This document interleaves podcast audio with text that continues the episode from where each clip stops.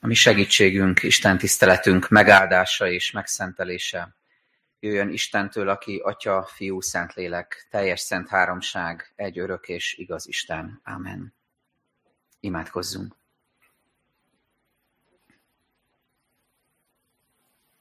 Urunk, magasztalunk téged, a hatalmas, a Szent Istent. Köszönjük a lehetőséget, hogy színed elé járulhatunk most közösségben, és téged magasztalhatunk. Szeretnénk nem csak ebben az órában, hanem az egész életünkkel is ezt tenni. Urunk, hálát adunk a, a könnyeinkért. Hálát adunk azért, hogy az emberi, a földi lét kezdő és végpontjában is könnyek vannak. Felsírtunk, amikor megszülettünk erre a világra, és a szüleink is könnyeztek a meghatottságtól, és amikor búcsúzni kell ettől a világtól, akkor is ott vannak a, a gyásznak, a szomorúságnak, a veszteségnek a könnyei, amikor búcsúznunk kell a szeretteinktől. És a két földi végpont között is számos alkalommal vannak könnyeink, van sírásunk, néha meghatottságunkban vagy örömünkben könnyezünk, máskor a, a fájdalom, a testi vagy lelki fájdalom miatt, a szomorúság, vagy éppen a tehetetlenség vagy a düh miatt fakadunk könnyekre, és néha megmagyarázhatatlan módon potyognak a könnyeink. És köszönjük, hogy te ezt érted. Köszönjük Jézus, hogy, hogy jöhetünk hozzád, akár az örömkönnyeinkkel, akár a, a fájdalom könnyeivel, hiszen Jézus, te emberré lettél, és te magad is sírtál. Sírtál a bűn felett, Jeruzsálem felett, a meg nem térő emberek fölött, az értetlenség fölött, voltak könnyeid, amikor a kereszthalára készültél és gyötrődtél, és, és ott volt benned a félelem, és nyilván a keresztfán a testi-lelki fájdalom közepette is ott voltak a könnyek. És köszönjük, Urunk, hogy most így jöhetünk eléd, mint aki érted a mi örömünket és, és fájdalmunkat is, és leplezetlenül őszintén jöhetünk eléd, hogy te szólíts meg minket, te szólj hozzánk, formálj belőlünk igazi közösséget, légy azokkal, akik örömmel, Légy azokkal, akik gyászsal, fájdalommal jöttek ma közénk. Légy az, aki megszólítasz mindannyiunkat. Ámen.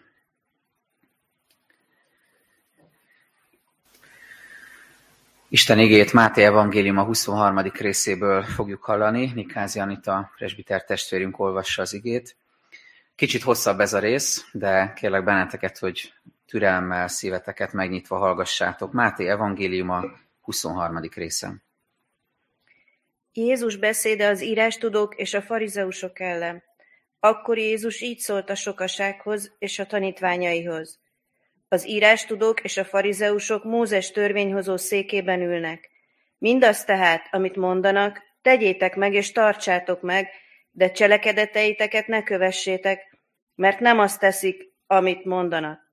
Súlyos és elhordozhatatlan terheket kötöznek egybe, és az emberek vállára rakják, de maguk egy ujjal sem akarják azokat megmozdítani. Minden csak azért tesznek, hogy lássák az emberek. Megszélesítik imaszíjaikat, és megnagyobbítják ruhaboltjaikat. A lakomákon az asztalfön és a zsinagógákban a főhelyeken szeretnek ülni. Szeretik, ha köszöntik őket a tereken, és ha mesternek szólítják őket. De ti ne hívassátok magatokat mesternek, mert egy a ti mesteretek, ti pedig minnyáján testvérek vagytok. Atyátoknak se szólítsatok senkit a földön, mert egy a ti atyátok, aki a mennyben van. Ne hívassátok magatokat tanítóknak se, mert egy a ti tanítótok a Krisztus, aki pedig a legnagyobb közöttetek, az legyen szolgátok. Mert aki felmagasztalja magát, megaláztatik, és aki megalázza magát, felmagasztaltatik. Jaj, nektek képmutató írástudók és farizeusok, mert bezárjátok a mennyek országát az emberek előtt. Ti magatok nem mentek be, és azokat sem engeditek be, akik be akarnak menni. Jaj, nektek képmutató írástudók és farizeusok, mert felemésztitek az özvegyek házát, és színlelésből mégis hosszasan imádkoztok. Ezzel súlyosabb ítéletet vontok magatokra. Jaj, nektek képmutató írástudók és farizeusok, mert bejárjátok a tengert és a szárazföldet, hogy egyetlen pogány zsidó hitre térítsetek, és ha ez megtörtént, akkor a gyehenna fiává teszitek kétszerte inkább magatoknál.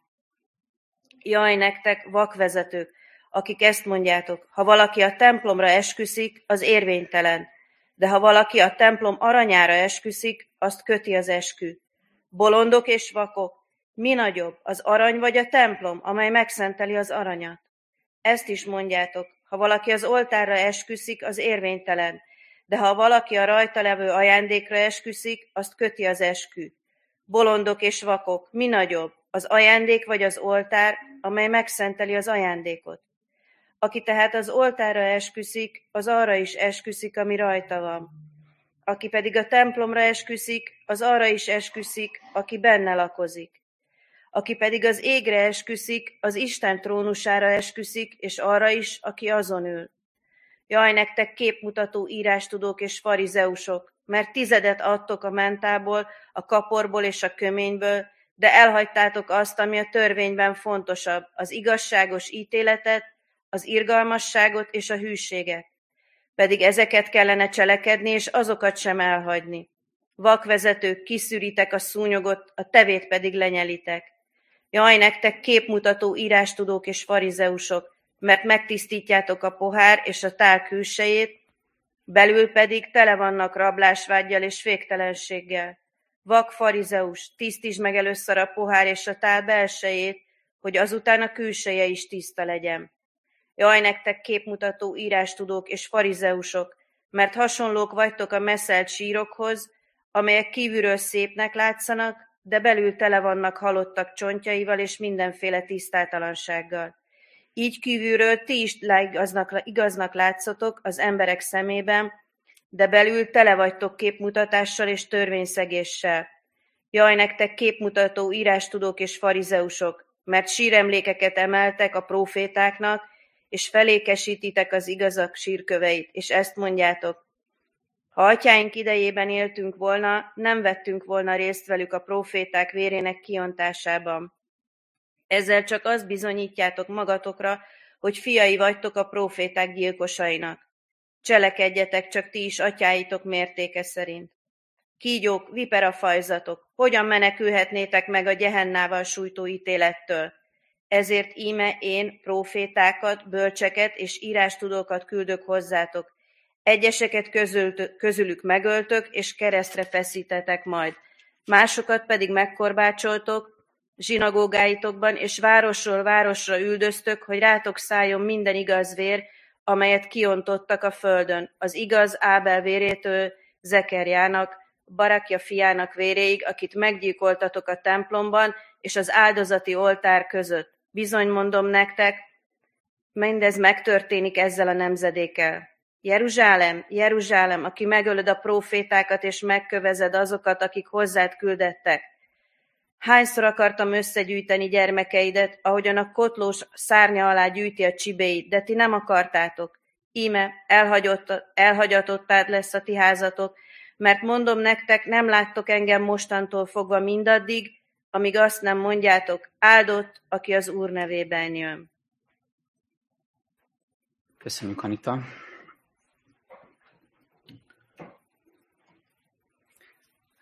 Nem könnyű, de belevágunk.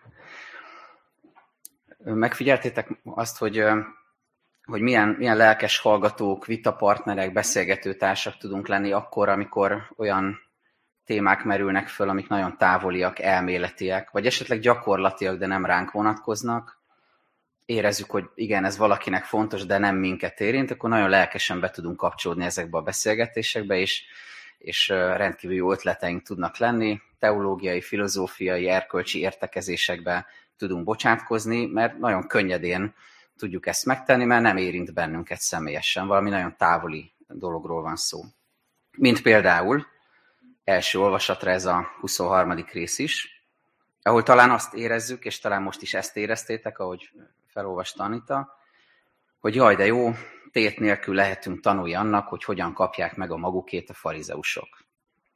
És tét nélkül figyelhetjük azt, mivel mi nem vagyunk farizeusok és képmutatók, hogy mit mond Jézus a képmutatásról. És igen, ők meg is érdemlik, végre jól megmondja nekik valaki, és talán még azt is hozzá hogy és egyébként még lennének ötleteink, hogy még kinek kéne megmondani Jézusnak, és, és abban reménykedünk, hogy ez így is lesz. Viszont miért, miért kiderül, hogy, hogy esetleg itt mi is érintettek lehetünk, különbözőképpen reagálunk, vagy eltalál minket, és magunkra ismerünk, belenézünk a tükörbe, és rájövünk, hogy itt, itt bizony rólunk is szó van, és, és lopva pillangatunk körbe, hogy nehogy valaki észrevegye, hogy hát igen, ez, ez bennünket érint. Vagy esetleg defenzívé válunk, barikádokat emelünk, és, és dacosan összefonjuk a kezünket, és azt mondjuk, hogy ez nem, ez nem, ez nem én vagyok, ez nem lehetek én. Senki se gondolja, hogy, hogy az én vagyok, meghallgatom, de ez nem rám vonatkozik.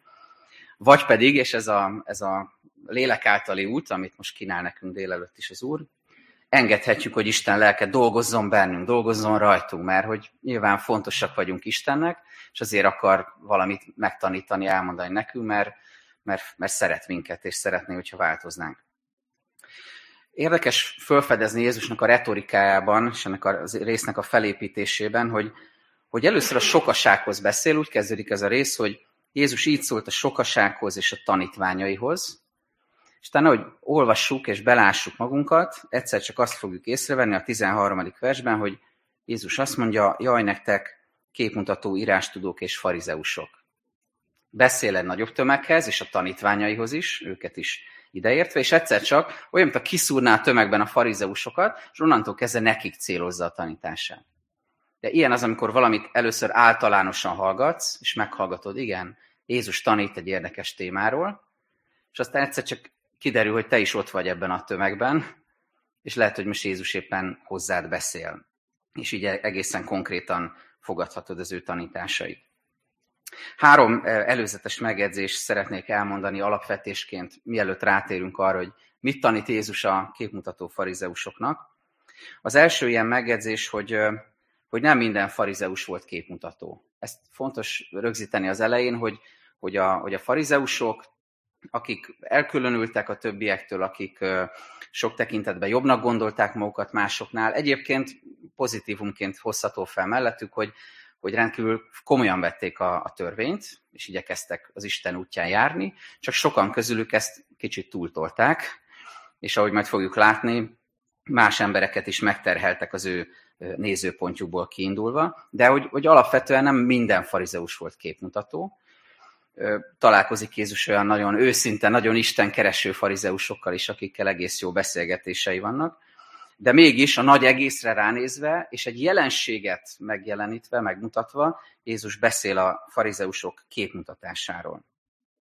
A második megjegyzés, hogy, hogy ezt a részt lehet ugyan, de nem érdemes kívülállóként olvasni, ahogy az előbb is utaltam erre, csak úgy, hogyha elismerjük, beismerjük, hogy ott van, vagy ott lehet bennünk is a képmutatás, vagy legalábbis annak a hajlama, késztetése, bizonyos esetekben, nem biztos, hogy mindig, vagy ha még ez se, akkor legalább azt engedjük meg, hogy legalább a kísértése megközelíthet bennünket a képmutatásnak. És a harmadik megjegyzés, hogy, hogy Jézus szuverén, szabad, független és hatalmas úr. És, és érdemes így figyelni arra, amit ő mond a farizeusoknak és farizeusokról. Az előző részben van egy, van egy szakasz a 22-ben, amikor Jézus a feltámadás kapcsán a szaduceusokkal beszélget, ők egy másik hasonló vallási tömörülés, hogy így mondjam, vagy párt, úgy is lehet mondani. És Jézus velük beszélget, és eljön egy pont, amikor a farizeusok ezt meghallják, és azt mondja, azt írja az evangélium, hogy, hogy a farizeusok meghallották, hogy a szaduceusokat elhallgattatta, és akkor oda mennek Jézushoz. Mi, mi van e mögött? Az a jelenség, amikor két nem feltétlenül egymással egyetértő, szimpatizáló tömörülésből az egyik meghallja, hogy, hogy Jézus jól kiosztotta a, másikat, a másikokat, és akkor oda mennek Jézushoz, hogy ú, hát ez egy szimpatikus figura, hogy majd biztos nekünk fog igazat adni, hogyha őket így le csendesítette. De Jézus nagyon világossá teszi, hogy, hogy ő ilyen értelemben pártatlan, szuverén úr, felette áll mindenféle tömörülésnek, és hogyha az igazságot kell mondani, akkor nem számít, hogy te melyikhez tartozol. És hogyha szembesülni kell a bűneiddel, akkor mind a kettőnél szembesülni fogsz a bűneiddel. Szóval ez az, amit még fontos megemlíteni az elején, hogy, hogy Jézus szabad, hatalommal szól, nem emberi indulattal, nem fröcsögve, hanem, hanem tényleg felülről való felhatalmazással tanít, és ami még fontos, hogy kikerülhetetlen. Jézus megkerülhetetlen. Mindenkinek valamilyen módon viszonyulnia kell ahhoz, amit Jézus mond. Először a farizeusi magatartásról fogok szólni, és utána kicsit közelebb jöve a témához, arról, hogy mi a helyzet a bennünk lakó farizeussal, és hogy hogyan inspirál, hogyan tanít bennünket pozitív értelemben is Jézus ebben a témában. Hogyan gyógyulhatunk ebből. Szóval a farizeusi magatartásról először. Mivel nagyon hosszú volt a rész, láttátok, hallottátok, ezért próbáltam tömöríteni, vagy egymáshoz kapcsolni összetartozó részeket, és ezért öt pontot fogok említeni a farizeusi képmutatás jelensége kapcsán. Az első, amiről Jézus beszél, hogy ezek a képmutató farizeusok rossz példák az emberek számára, rossz példává válnak.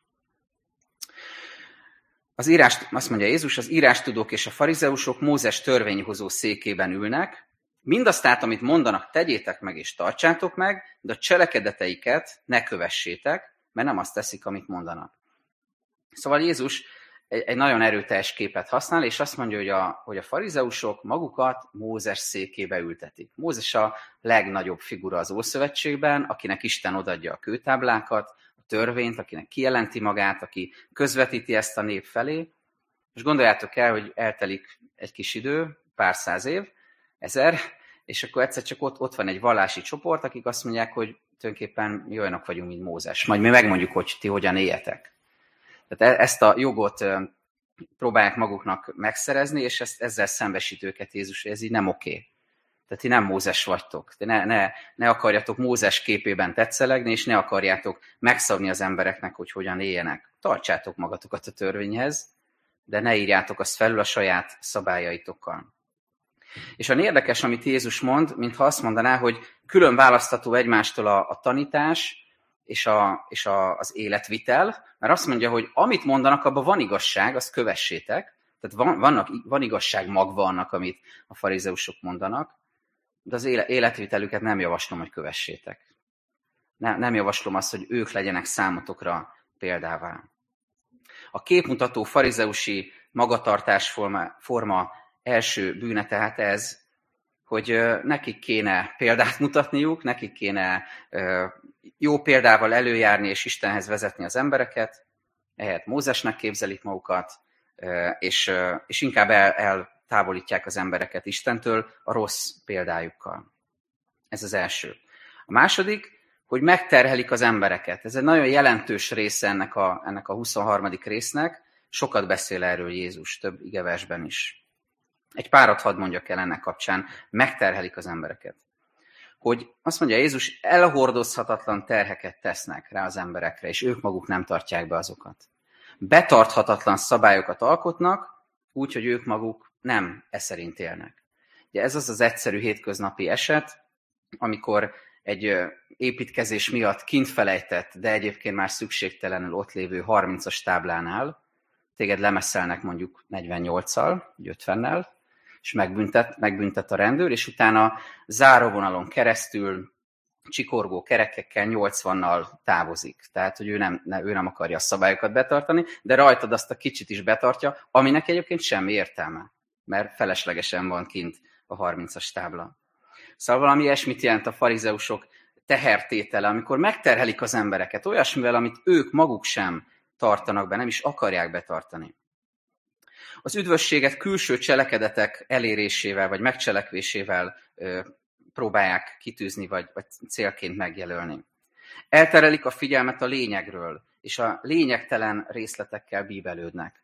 Ezért a mai Isten tiszteletnek a, a borítóképe a YouTube-on a kapor, mert talán föltűn nektek ez a, az igevers a 23-ban, hogy jaj, nektek képmutató írástudók és farizeusok, mert tizedet adtok a mentából, a kaporból és a köményből, de elhagytátok azt, ami a törvényben fontosabb, az igazságos ítéletet, az irgalmasságot és a hűséget. Pedig mind a kettőt meg kéne tartani, a, a, a törvényt is, meg, a, meg az irgalmasságot is, mondja Jézus. Tehát mit jelent ez, hogy, hogy Jézus azt mondja, hogy ti otthon méricskélitek a patika mérlegen, hogy ha 9 g kapor volt, akkor jó, tegyünk még rá egy pár szemet, hogy meglegyen a 10 g, nehogy hibázzon, és még véletlenül is lehet 11, mert akkor meg fölfele lógtunk ki belőle, de egyébként meg irgalmatlanul bántok egymással. Az a pár szem kapor fontosabb számotokra, az a néhány molekula zöldség, mint az, hogy szeretettel szóljatok egymáshoz. Jézus ezt mondja, és ezt állítja egymással szemben. Szóval ez is a, a, az emberek megterhelése, és, és, és az, hogy, hogy, hogy a lényegtelen részletekre teszik a hangsúlyt, ahelyett, hogy a, a fő dolgokban haladnának előre.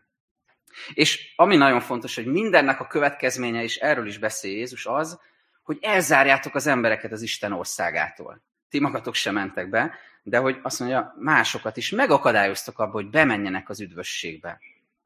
Olvastam, hogy a 70-es években a, a hippi mozgalom kellős közepén voltak olyan hippik az USA-ban, akik, akikben egyébként fölébredt a vágy, hogy ők meg akarnak ismerkedni a hittel, Jézushoz akarnak közeledni, és már megcsömörlettek a, a szabadosságtól, elkölcstelenségtől, és gyülekezetet kerestek, és elmentek gyülekezetekbe, és ne, nem állítom, hogy mindenhol így volt, de volt olyan gyülekezet, ahova betoppantak, és azt mondták nekik, hogy menjetek előbb, vágassátok le a hajatokat, mosakodjatok meg, nézzetek ki normálisan, és utána gyertek vissza, és keressétek Jézus nálunk. És ezen a ponton nagyon megállított Isten lelke, és, és csak úgy elétek hozom ezt a morfondírozást, hogy, hogy, vajon, hogy, hogy van ez ma a mi kereszténységünkben.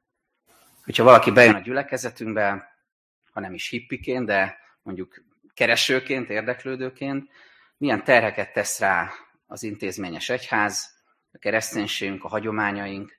Azt mondjuk-e, hogy mennyi fodrászhoz, meg mosakodj meg, és majd utána gyere vissza, vagy pedig tudjuk azt mondani, hogy gyere, és keresd velünk együtt az igazságot, keresd Jézus, mert ő vár téged.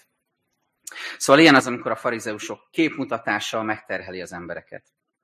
Ez volt a második. A harmadik, a látványvallásosság, ahol a jelmondat ez, amit Jézus mond, ötödik vers, mindent csak azért tesznek, hogy lássák az emberek. Nagyon egyszerűen összefoglalja Jézus a lényeget. Mindent azért tesznek, hogy azt lássák az emberek.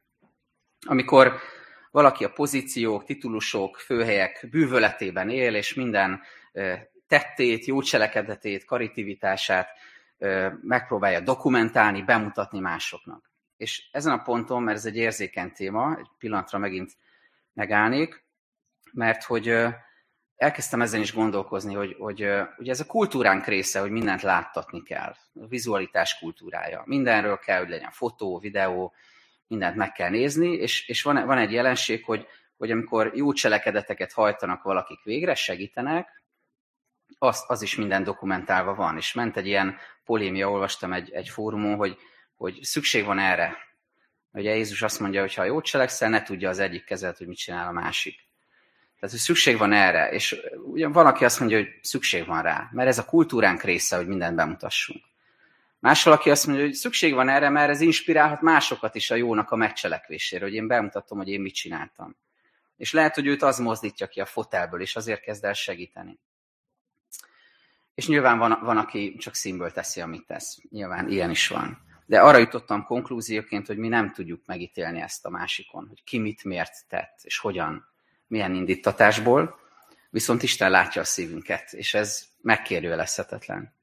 Ő pontosan tudja, hogy te mit miért csináltál, és, a, és ha őszinte vagy, te is tudod, hogy milyen indítatásból segítette. És most csak azért megy ki a fotó a Facebookra, mert villogni akarsz, és fényezni akarod magad, vagy azért, mert tényleg inspirálni akarsz általa másokat. Ezt csak Isten tudja, meg te tudod. De az biztos, hogy Jézus nagyon keményen rávilágít a látványvallásosságra, ami színből jön, ami tényleg nem szívből jön. És, és nagyon kemény azt is mondja a 27. versben, hogy jaj nektek, mert hasonlók vagytok a messzelt sírokhoz, amelyek kívülről szépnek látszanak, de belül tele vannak halottak csontjaival és mindenféle tisztátalansággal.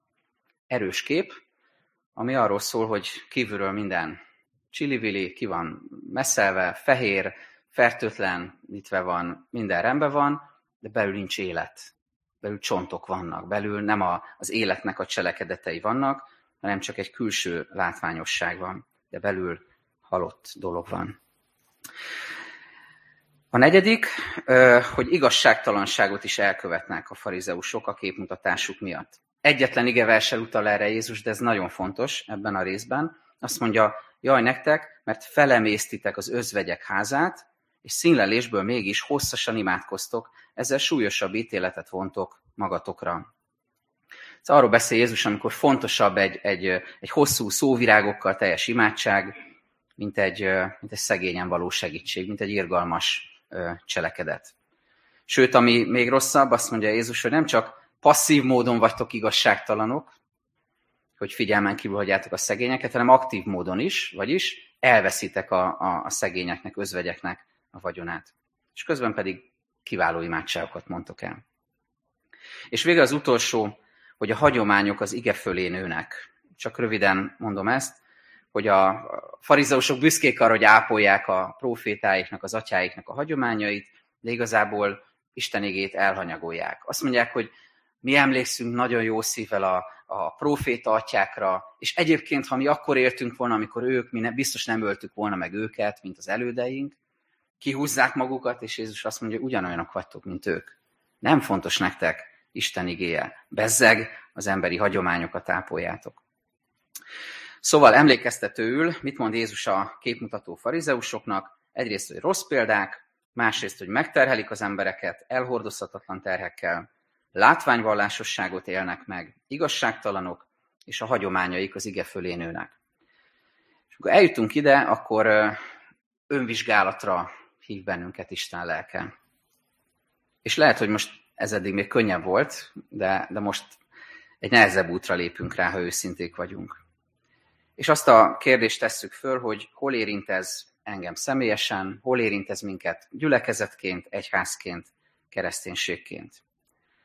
Hogyha az első reakciód az, amikor Jézust hallgatod a képmutatásról, meg a farizeusokról, hogy, hogy sorra ugranak be az emberek, a jelenségek, a csoportok, közösségek, akikről azt gondolt, hogy na igen, ez rájuk illik, hogy ők képmutatók, és nekik milyen jó lenne ezt hallaniuk, akkor, akkor kezd el velem együtt lefuttatni, lefuttatni a szívedben a farizeó szkennert, ami, ami így át, át tudja nézni a lelkünket Isten segítségével, hogy, hogy hol, hol is érint ez bennünket, amiről itt Jézus beszél.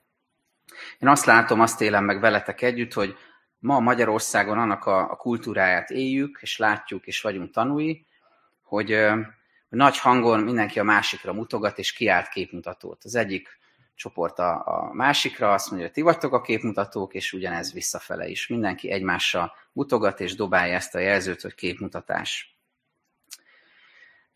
Hallottatok már olyat, hogy valaki kiállna az emberek elé, és azt mondaná, hogy én vagyok képmutató? Ez nem valaki más, vagy ők, vagy ők, vagy ők, hanem hogy én vagyok képmutató. Én követtem el valami olyasmit, ami, ami nem hiteles, és, és megbánom a bűneimet, és ezt most elmondom nektek. Lehet, hogy volt ilyen, de azért nagyon, nagyon ritkán hallunk ilyenről. Nem, nem ez a jellemző. És még, még amikor nyilvánvaló hazugságok derülnek ki, utána az is meg van magyarázva, és, és az illető még abból is jól tud kijönni, mert büszke még arra is, hogy ezt így oldotta meg. Szóval ebben a, ebben a közegben, a kultúrában élünk. És akkor most kezdjük kicsiben. Most ne másokról beszéljünk, gondolkozzunk, hanem arról, hogy ez minket hogyan érint. Önvizsgálatot tartva alázattal. Három egyszerű kérdést hozok elétek meg. Közül az első így hangzik. Vizsgáld meg, nincsenek-e olyan elvárásaid másokkal szemben, családban, a munkahelyeden, a gyülekezetben, a szomszédságodban, bármilyen környezetedben, amivel megterhelsz másokat, és amiket te sem tudsz maradéktalanul megtartani. Nincsenek olyan gesztusaid, olyan megszólalásaid, olyan elvárásaid, nem közvetítesz olyat a házastársad, a gyereked, a gyülekezeti testvéreid felé, a munkatársaid felé. Nem teszel le olyan elhordozhatatlan terheket másokra, amiket egyébként te se tudsz igazából megtartani, ha őszinte vagy magadhoz. A második kérdés, vizsgáld meg, hogy mit és mikor teszel tényleg szívből, és mikor színből. Csak azért, hogy jobbnak, hívőbbnek, erkölcsösebbnek láttasd magad. Milyen az, amikor, amikor valamit tényleg szívből teszel, és, és oda, oda teszed magad, és Isten is látja, hogy ez most teljesen mérő jött, abszolút önzetlenül. Csak az van a, a fejemben, hogy Isten dicsőítsen vele, és segítsek embereken. És milyen az, amikor, amikor valami színből jön? Amikor nem ez van mögötte, amikor nem akarod csinálni, de mégis, mégis csinálod, mert jól akarsz kinézni a tablón, be akarsz vágódni, te akarsz lenni a hónap dolgozója, a hónap kereszténye, és így tovább. És a harmadik, vizsgáld meg, mikor és hogyan nő fölé, fölébe, a szentségre, szolgálatra, vallásra való hivatkozás, az irgalom és az igazságosság Krisztusi törvényének. Mikor lesz ürügy a szentség arra, hogy ne legyél irgalmas a hozzád közel állóhoz, a családtagodhoz? Mikor fogunk arra hivatkozni, vagy mikor hivatkozol arra, hivatkozunk arra, hogy nekem most szent kötelességeim vannak, a hivatásomat végzem, a munkámat végzem, Istenért szolgálok, és, és ezért nem tudok rád figyelni. A házastársamra, a gyerekemre, a testvéremre, egy rászorulóra. Én sokszor átélem ezt különböző formákban, de most elmondok nektek ezek közül egyet, amikor becsönget egy hajléktalan ide a gyülekezetbe, egy picit összefolynak a, a területek, mert nem csak a gyülekezetbe csönget be, hanem hozzánk is, tehát az otthonunkba. És akkor én kimegyek, mindig ott, ott van bennem ez a vívódás, hogy amit most mondok, meg ahogy mondom, az kicsit titeket is képvisel. Elnézést emiatt, mert ez nem mindig sikerül jól. És az az élményem jön most elém, ami hetente megismétlődik, hogy valamikor tudok segíteni, és tényleg szívből jön, és valamikor nem megy, megmondom őszintén. És kimegyek, és, és nem tudok nem tudok irgalmas és szeretettel lenni, és esetleg még bántóan is fogalmazok talán adott esetben. És elmondtam a mondandómat, elküldtem a, a atyafit, és utána lemegyek az irodába, vissza huppanok a székemre, a számítógép elé, és elkezdek készülni a vasárnapige hirdetése. Például a képmutatásról. És akkor így elgondolkozok ezen, hogy, hogy hogyan húr rám Jézus tanítása a képmutatásról, hogyan nehezedik rám ennek a súlya. Hogy mi, milyen az, amikor én arról beszélek, hogy legyünk irgalmasok, és milyen az, amikor a kapuban én nem tudok irgalmas lenni, és nem tudok éppen segíteni. És persze tudom, hogy, hogy vannak helyzetek, amikor nem is tudunk segíteni, de én most arról beszélek, amikor én személyesen átélem, hogy milyen az, amikor én képmutató vagyok, mert az vagyok. És Jézus ezzel szembesít bennünket szerintem nagyon sokféleképpen, és érdemes figyelni a lélek hangjára, erre a lélek szkennerre, hogy, hogy, hogy figyeljük, hogy ő mit mutat meg magunkról. Miért? Azért, és erről beszélek végül, befejezésül, mert mindezt meg lehet fogalmazni pozitívan is, hogy ne azzal menjetek haza, hogy, hogy az a szókapcsolat cseng a fületekből, hogy jaj nektek, meg hogy vak farizeusok, vak vezetők, hanem inkább vigyétek magatokkal azt, amit pozitívan lehet erről a kérdésről mondani. Jézus ezt így fogalmazza például a 26. versben, tisztítsd meg először a pohár, pohár és a tál belsejét, hogy azután a külseje is tiszta legyen.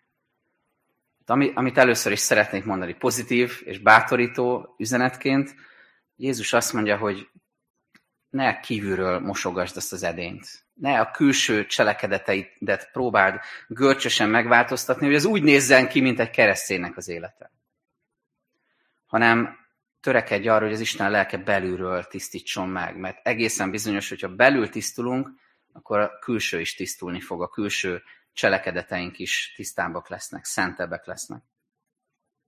A másik, hogy törekedj az őszintességre, az egyenességre, amit, amit tanulni kell. Én azt látom a keresztény közösségben is, hogy, hogy komoly elmaradásaink vannak ebbe, és érdemes ebbe beletenni magunkat, hogy tanuljuk az őszintességet, az egyenességet.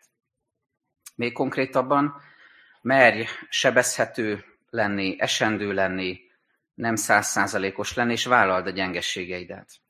És hogyha ez esetleg nehezen megy egy olyan munkahelyen, ahol dolgozol, ahol, ahol te vagy az egyetlen keresztény, nem, nem olyan a közeg, vagy esetleg a családodban is, te vagy az egyetlen hívő, vagy egyáltalán nehezen megy ez a családodban és más területeken, legalább itt a gyülekezetben próbáljuk meg ezt gyakorolni.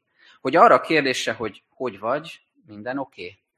nem az az egyetlen releváns és, és ér, érvényes válasz, hogy, hogy hála Istennek jól, áldás, békesség.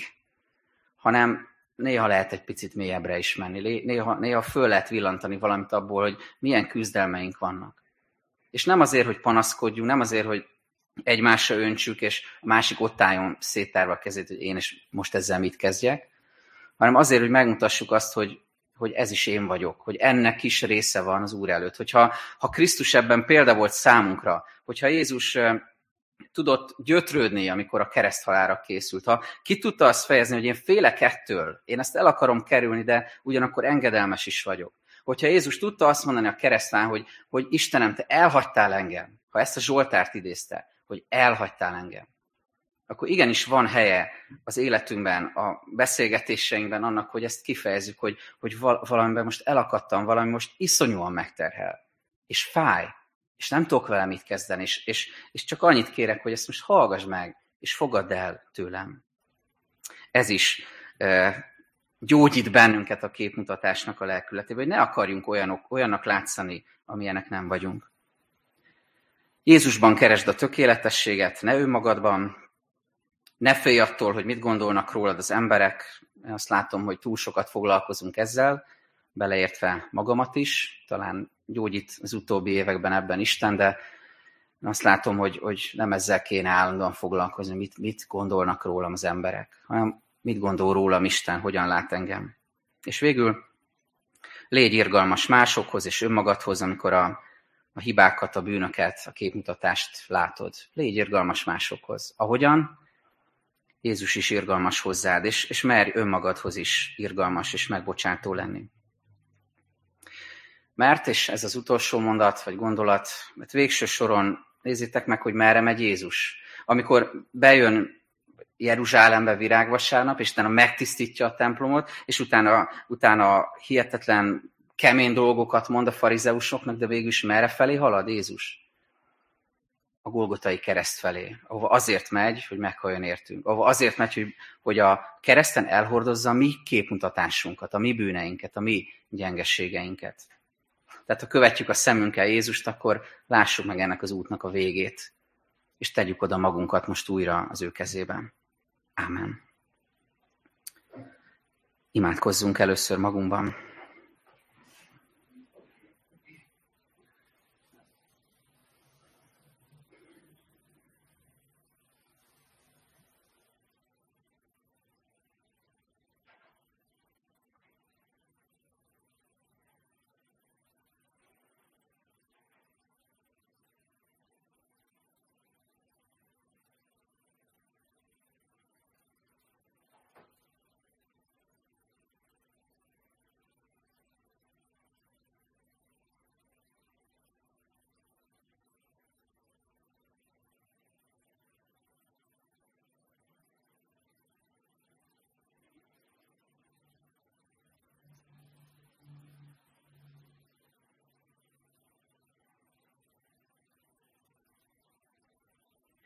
Köszönjük Jézus, hogy őszintén lehetünk előtted.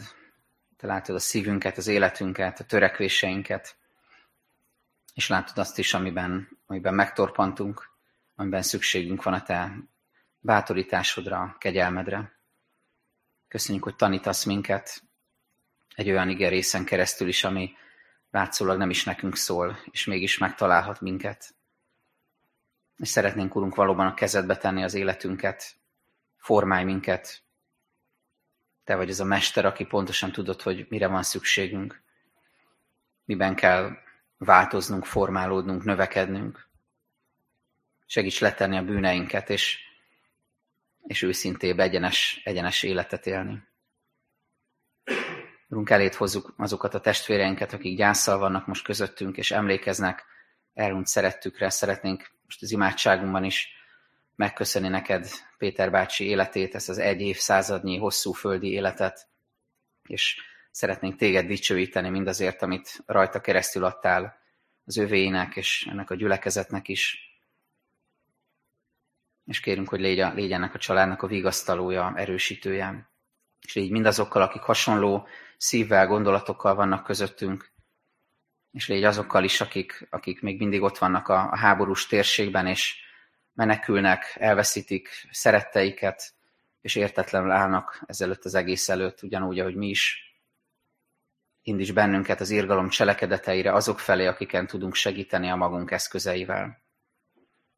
És légy, Urunk, a, a magyar népünkkel, enged, hogy tudjunk gyógyulni a képmutatás bűnéből, és tudjuk a Te szent lelkedet segítségül hívni, amikor döntéshelyzetbe kerülünk. Légy a mi urunk, légy a mi vezérünk, légy a mi pásztorunk, és a te lelkeddel vezess minket.